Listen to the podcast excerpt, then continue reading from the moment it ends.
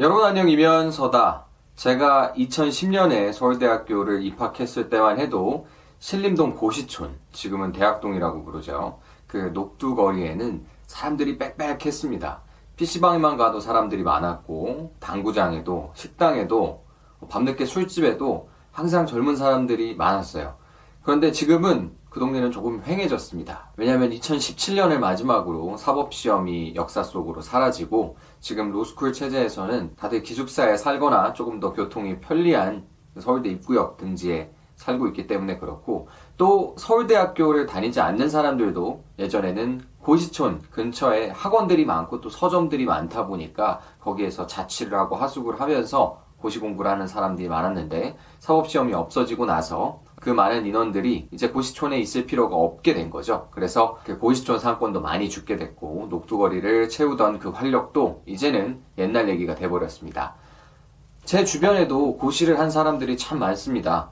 아, 지금 행정고시를 패스해서 사무관 하는 친구들도 많고 또 외무고시를 패스하고 외교관 생활을 하고 있는 친구들도 있죠. 사법시험을 패스한 분들은 제가 변호사기 때문에 주변에서 정말 많이 만나볼 수 있습니다. 그리고 제가 입학했을 때 이미 서울대는 법대가 없어졌고 로스쿨 체제로 개편이 됐음에도 불구하고 용감하게 사법시험에 도전을 해서 최연소로 합격한 선배님도 있고 주변에 고시를 한 사람들이 유단히 많습니다. 그러다가 또 아직까지는 합격을 못해서 애를 많이 먹고 있는 사람들도 있고 중간에 하다가 포기를 하고 또 번듯한 직장을 구한 친구들 또 선후배들이 많이 있습니다. 그런데 주변에서 이렇게 많이 고시들을 준비하는데도 불구하고 저는 한 번도 고시를 준비해 본 적도 고시를 준비해 볼까 생각해 본 적도 없습니다. 그러면 저는 왜 고시를 한 번도 볼 생각을 안 했느냐? 어, 일단 고시라고 이름이 붙는 시험들을 보면 행정고시랑 외무고시는 공무원이 되는 시험이죠. 공무원이 되는 시험은 제가 공직의 뜻이 없고 또 나라를 위해서 그렇게까지 봉사할 만한 인물은 되지 못하는 것 같아가지고 준비할 생각을 못 했었습니다. 그 외에 고시 비슷한 거로는 고시자는 붙지 않지만 그래도 수험 범위가 만만치 않은 회계사 시험 주변에도 회계사들이 상당히 많은데 회계사 시험은 일단 제가 회계 원리를 너무 싫어하기도 했고 회계사 시험을 준비하면서 배우는 과목들이 그렇게 쓸모 있는 과목인지를 그때는 잘 몰랐습니다. 그래서 좀 후회가 되기도 하는데 아무튼 그래가지고 어, 별로 어, 따봤자 쓸모가 없는 게 아니냐라는 생각 때문에 시험을 칠 생각을 전혀 하지 않았습니다. 그러면 한 가지가 남죠. 사법시험, 사법고시를 왜 준비를 안 했냐. 여러 가지 이유가 있겠습니다만 일단은 제가 또 서울대에서 법대가 없어진 이후의 학번, 10학번이었기 때문에 당시에는 경영대가 제일 좋았습니다, 진짜로. 그래가지고 경영대를 들어가기는 했는데 일단 로스쿨 체제로 이미 확실하게 바뀐 이후에 그래도 사법시험을 준비할 기간이 입학 때부터 기산을 해보면 거의 한 7년 가까이 시간이 있었습니다. 그런데 도전하지 않은 이유는 어, 가장 큰 이유는 괜히 도전했다가 떨어질까봐 걱정이 돼서 그랬던 게 가장 큽니다. 그냥 떨어지는 게 무서웠던 거죠. 왜냐면 괜히 시험 봤다가 잘 안 되면은 뭐 시간만 날리고 괜히 그거 공부한 거 별로 써먹을 데도 없을 것 같은데 어디다 쓰나 그러면은 거기에다가 한 몇 년 쏟아붓고 나면은 취업하는 데에는 또 그만큼 핸디캡이 될 가능성이 높고 여러 가지 이유를 생각해 봤을 때 좀 불리한 것 같은 거예요. 그래가지고 뭐 가장 큰 거는 단숨에 붙을 만한 생각이 안 나와가지고 제 자신을 믿지 못했던 거죠. 그래가지고 사법고시는 치지 않은 이유가 가장 큽니다. 그때는, 그때는 또 사법시험이 어떤 시험인지 전혀 감도 안 왔었고요.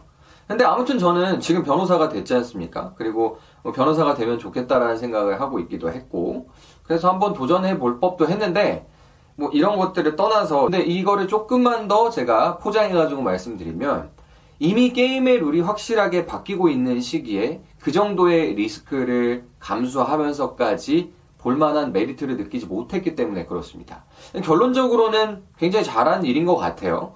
왜냐면 그때 또 이제 고려를 했어야 되는 부분이 사법 시험을 준비를 하고 합격하는 데 걸리는 시간 플러스 사법시험에 통과를 해서 연수원 과정을 거쳐야 되는 기간까지 합쳐보면은 사실상 시험을 붙고서 공부하고서 세상에 나오기까지 굉장히 오랜 시간이 걸린다는 것이 가장 큰 단점으로 보였습니다. 게다가 중간에 뭔가 꼬여가지고 군대라도 잘못되기라도 하면은 그러면 더더욱 골치 아파지게 되는 거였거든요. 뭐 많은 분들이 사법 시험에 대해서 아, 굉장히 어려운 시험이다. 상당히 통과하기 어려운 시험이다라는 생각을 가지고 계십니다만 그 말이 틀린 말은 아닙니다. 그렇지만 제가 학교에 입학할 때에 이미 사법시험은 연간 1000명 정도의 합격자를 배출하고 있었습니다.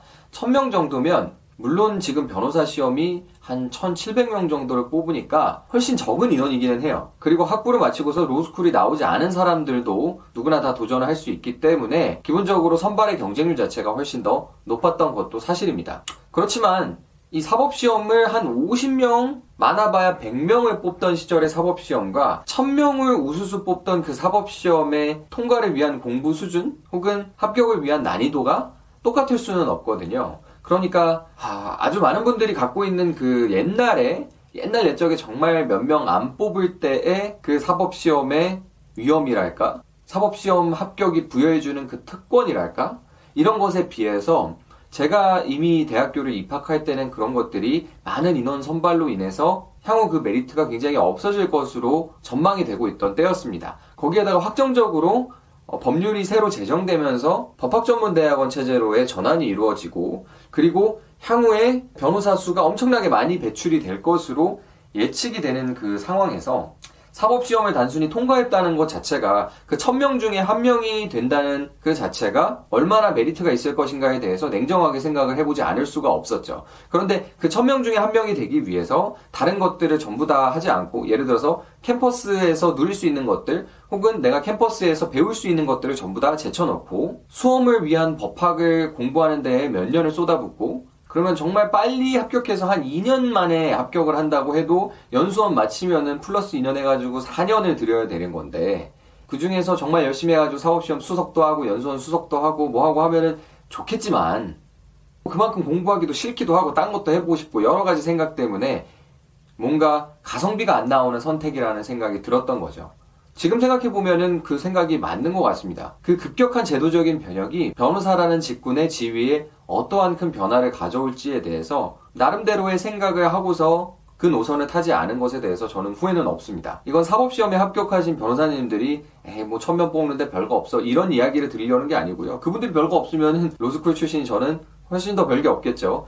그런 것을 떠나서 어차피 이제 변호사라는 자격을 취득하기 위한 코스 중에서 새롭게 등장한 제도가 열어주는 길이 훨씬 더 나에게 유리하고 잘 어울리고 이점이 많다라는 개인적인 판단 때문에 사법시험이라는 것을 응시 자체를 고려하지 않았던 제 스토리에 대해서 말씀을 드리고 있는 겁니다. 그래서 개인이 제도를 변화시킬 수는 없지만 변화하고 있는 제도 안에서 내가 어떤 스탠스를 취할 건지에 대해서는 고민하기에 따라서 다른 결과가 나올 수 있는데 제가 고시를 고려하지 않았던 이유는 뭐 사법시험 외에는 아예 선택의 폭 자체에 없었고 사법시험 트랙보다 훨씬 더 내 스스로에게 더 경제적인 선택지를 전략적으로 고민해 볼 수 있었고 그거에 따라서 행동한 결과입니다. 그래서 결론적으로 로스쿨 체제가 한 10년 정도 계속되면서 연수원 출신 변호사보다 폭발적으로 변호사들의 숫자가 늘어나게 됐고 변호사 업권의 입장에선 슬픈 일이기는 하지만 연수원을 수료하신 변호사님들의 숫자보다 이제는 로스쿨 출신의 변호사님들의 숫자가 더 많아지게 됐습니다. 그리고 앞으로 이런 추세는 중간에 굉장히 큰 제도적인 변혁이 있지는 않는 한 당분간은 계속될 것으로 보이는데요. 그렇다고 하면 또 연수원 출신 변호사님들은 연세가 많으신 분들이 많기 때문에 이제는 뭐 주변에서 찾아볼 수 있는 변호사들은 로스쿨 출신의 변호사들이 더 많습니다. 그래서 로스쿨 나온 변호사라는 게 이제 전혀 이상해지지 않았죠. 옛날에는 로스쿨 출신이면 실력이 떨어지느니 뭐니 뭐 그런 얘기는 요새도 합니다만 뭐 이제는 연수원 출신이 나오지 않은 지가 너무 한참 됐기 때문에 연수원만 찾는 것도 상당히 어려운 일이 됐고 그리고 저희 훌륭한 동기 선후배들도 많이 있습니다만 이제 로스쿨 3년만 마치고 나오더라도 실무에서 굉장히 탁월한 능력을 보여줄 수 있다는 걸 저희 동기, 선후배들이 보여줬기 때문에 이제는 뭐 로스쿨 연수원 이런 식상한 이야기는 옛날보다는 많이 없어진 것 같기는 합니다. 자, 그러면 개인적인 입장에서 평가를 해보자면은 제가 사법시험 공부를 해보지는 않아가지고 그 장점이 뭔지는 솔직히 피부로 느끼지는 못하겠습니다만 제가 만약에 연수원에 들어가는 그 천명 중에 한 명이었다면은 누리지 못할 것들에 대해서는 여러 가지를 지금 떠올려 볼 수가 있을 것 같아요. 일단 첫 번째로 제가 대학교 들어가서 영문과 수업을 들으면서 영어가 참 많이 늘었는데 어, 영어를 지금처럼 못하게 됐겠죠. 그리고 두 번째로 밴드를 하면서 수많은 가요제에 나가서 상을 타보고 앨범도 내보고 했는데 뭐 쓸데없는 짓이었던 것 같기는 하지만 그러면서 또 좋은 인연들을 만나 제가 의지할 수 있는 사람들을 많이 만났습니다. 그리고 재밌기도 했고요. 그리고 무엇보다도 음악을 하다가 지금 저희 와이프를 만났기 때문에 어, 그런 인연도 못 됐을 거니까 사실은 안 가기를 정말 잘한 거죠. 그리고 세 번째로 어, 방송 같은 것도 출연을 못 했겠죠. 방송 같은 거 지금 뭐 여러 번 왔다 갔다 하면서 거기서 트로트도 부르고 엄마 카드도 부르고 제가 서바이벌 예능에도 출연하고 다큐멘터리도 출연하고 온갖 것들이 다 나갔었는데 어, 그런 기회도 없었겠죠. 그리고 무엇보다도 저는 일찌감치 사업을 하러 실무 현장에 나와서 지금도 많은 인원들과 함께 제가 연수원에 들어갔다면 정말 꿈도 못 꿨을 만한 AI 분야, 데이터 분야의 일을 하고 있기 때문에 이거를 제가 사법시험을 준비했다면 절대로 압축적으로 경험할 수가 없었을 겁니다. 그리고 앞으로 아마 근 몇십 년 동안 저의 향후 사회적인 생존에 기여를 하는 아주 큰 이벤트가 될 거라고 믿습니다. 마지막으로 다섯 번째로 사업 시험 열심히 준비해가지고 붙었을지 떨어졌을지 잘 모르겠지만 아마 열심히 했으면 붙는 데는 크게 지장은 없었을 거라고 생각은 합니다만 아무튼 간에 만약에 그랬다고 해도 연수원 졸업하고 제가 음, 군대는 안 갔다 와서 법무관 생활을 하고 그랬다면 지금 31살의 이 나이에 제가 변호사 겸 공인중개사라는 사실을 이렇게 많은 분들이 이미 알고 계셨겠는가 그런 의문이 듭니다. 적어도 지금 구독자분들이 10만 분이 넘으시니까 적어도 한 10만 분 정도는 제가 변호사이자 공인중개사인 거를 알고 계실 텐데 제가 만약에 얌전히 열심히 공부해서 고시 공부를 하고 비교적 빨리 패스를 해서 연수원 나오고 법무관 생활을 했다고 해도 연수원에서 3등을 했든 7등을 했든 단상에 올라가서 상을 받았든 간에 아니었든 간에 10만 명이 넘는 분들이 저를 변호사라고 알고 계실 가능성이 있었겠는가 생각을 해보면 아무리 생각해봐도 고시를 하지 않은 걸 너무 잘했다라는 생각이 드는 거죠. 어, 뭐 10만 명이 제가 변호사인 거를 아는지 모르는지 뭐가 중요하냐? 일단 저는 변호사업을 지금 하고 있지도 않기 때문에 뭐가 그게 그렇게 중요한가 생각이 저도 들기도 하지만 아 그럼에도 불구하고 확실히 저는 게임의 룰이 바뀌었다고 생각하기 때문에 적어도 저한테는 그 선택이 맞지 않았나라는 생각을 하고 있습니다. 게임의 룰이 변했다. 아까도 말씀드렸지만 사법시험 체제에서 로스쿨 체제로의 전환은 정말 많은 것들을 변화시켰습니다. 변호사 숫자를 많이 늘려줬고 예전처럼 변호사들이 더 적극적으로 자신의 생존을 위해서 고민하지 않으면은 개업 시장에서 살아남을 수가 없게 됐고 그리고 반드시 변호사가 변호사 업만 해야 되는 건 아니라는 것들을 지금 선배 변호사들이 굉장히 많이 보여주고 있고 그리고 저는 그런 강력한 생각에 입각해서 변호사업을 실제로 하지 않는데도 제가 펼쳐나가고 있는 비즈니스는 부동산 분야의 IT 비즈니스임에도 불구하고 이 변호사 자격이 줄 수 있는 여러 가지 힘과 실리적인 부분들을 활용해야겠다라는 생각 하에 변호사를 취득하게 만들었고요. 이런 변화의 흐름 속에서 저는 제 선택에 대한 비용과 편익 분석을 명확히 했어야 되는 거죠. 그래서 과연 이 시험에 도전했을 때 내가 얼마 만에 붙을 수 있을지 단지 그리고 얼마 만에 붙을 수 있는지 그 기간만이 문제가 아니었습니다. 제가 반드시 수석으로 붙을 수 있는지 차석으로 붙을 수 있는지 이런 질문부터 해서 물론 조금 더 자신감을 가지고서 진짜 도전을 해가지고 붙었다면 뭐 그야말로 좋았겠지만 뭐 그런 것들을 다 떠나서 그러면 내가 수석이나 차석으로 심지어는 붙는다고 해도 그것의 대가로 잃어버릴 수 있는 건 무엇인지에 대해서 고민을 했어야 됐던 거죠. 지나가는 시간 속에서 사법시험에 통과를 했었다라는 그 영광을 가지고서 그 분야에 진득히 변호사업을 계속 펼쳐나가는 것이냐 아니면 조금 더 넓은 운신의 폭을 가지고 이것저것 해보면서 내 가능성의 끝이 어딘지를 조금 타진해 보느냐. 그 선택 사이에서 저는 후자를 골랐는데 아직 후자를 골라서 제가 성공했다라는 말씀은 못 드리겠지만 적어도 지금 단계에서 봤을 때는 그 냉정한 평가가 절대로 제 개인한테는 틀리지 않았다라는 생각이 듭니다. 뭐 가장 큰 이유로 말씀드렸던 건 떨어질까봐 무서워서라는 이야기지만 그런 건 어떻게 보면 부수적인 조건에 불과할 수 있거든요. 떨어질 수도 있고 붙을 수도 있지만 붙었을 때 얼마나 좋냐. 붙었을 때 대체 뭐가 얼마나 좋냐. 경제적으로는 뭐가 좋으며 경제적인 거 외에는 어떤 혜택이 나한테 있냐. 그리고 내가 지금 어차피 영원히 살 수 없는데 그 긴 기간을 투입해서 나한테 얻을 수 있는 그 가치란 무엇이냐를 고민하고 그 반대의 대척점에서 내가 대안적인 선택을 했을 때 내가 잃어버리는 것은 무엇이고 내가 얻을 수 있는 건 무엇인가를 정확하게 계산을 했다는 이야기입니다. 그래서 이거는 굉장히 중요한 선택을 두고서 고민하시는 분들한테 꼭 드리고 싶은 말씀이에요. 그 리스크를 감당할 수도 있고 그 리스크를 피해갈 수도 있습니다. 꼭 리스크를 감당하는 게 무조건 답이라고 볼 수도 없고 무조건 리스크를 피하는 게 또 답이라고 볼 수도 없습니다.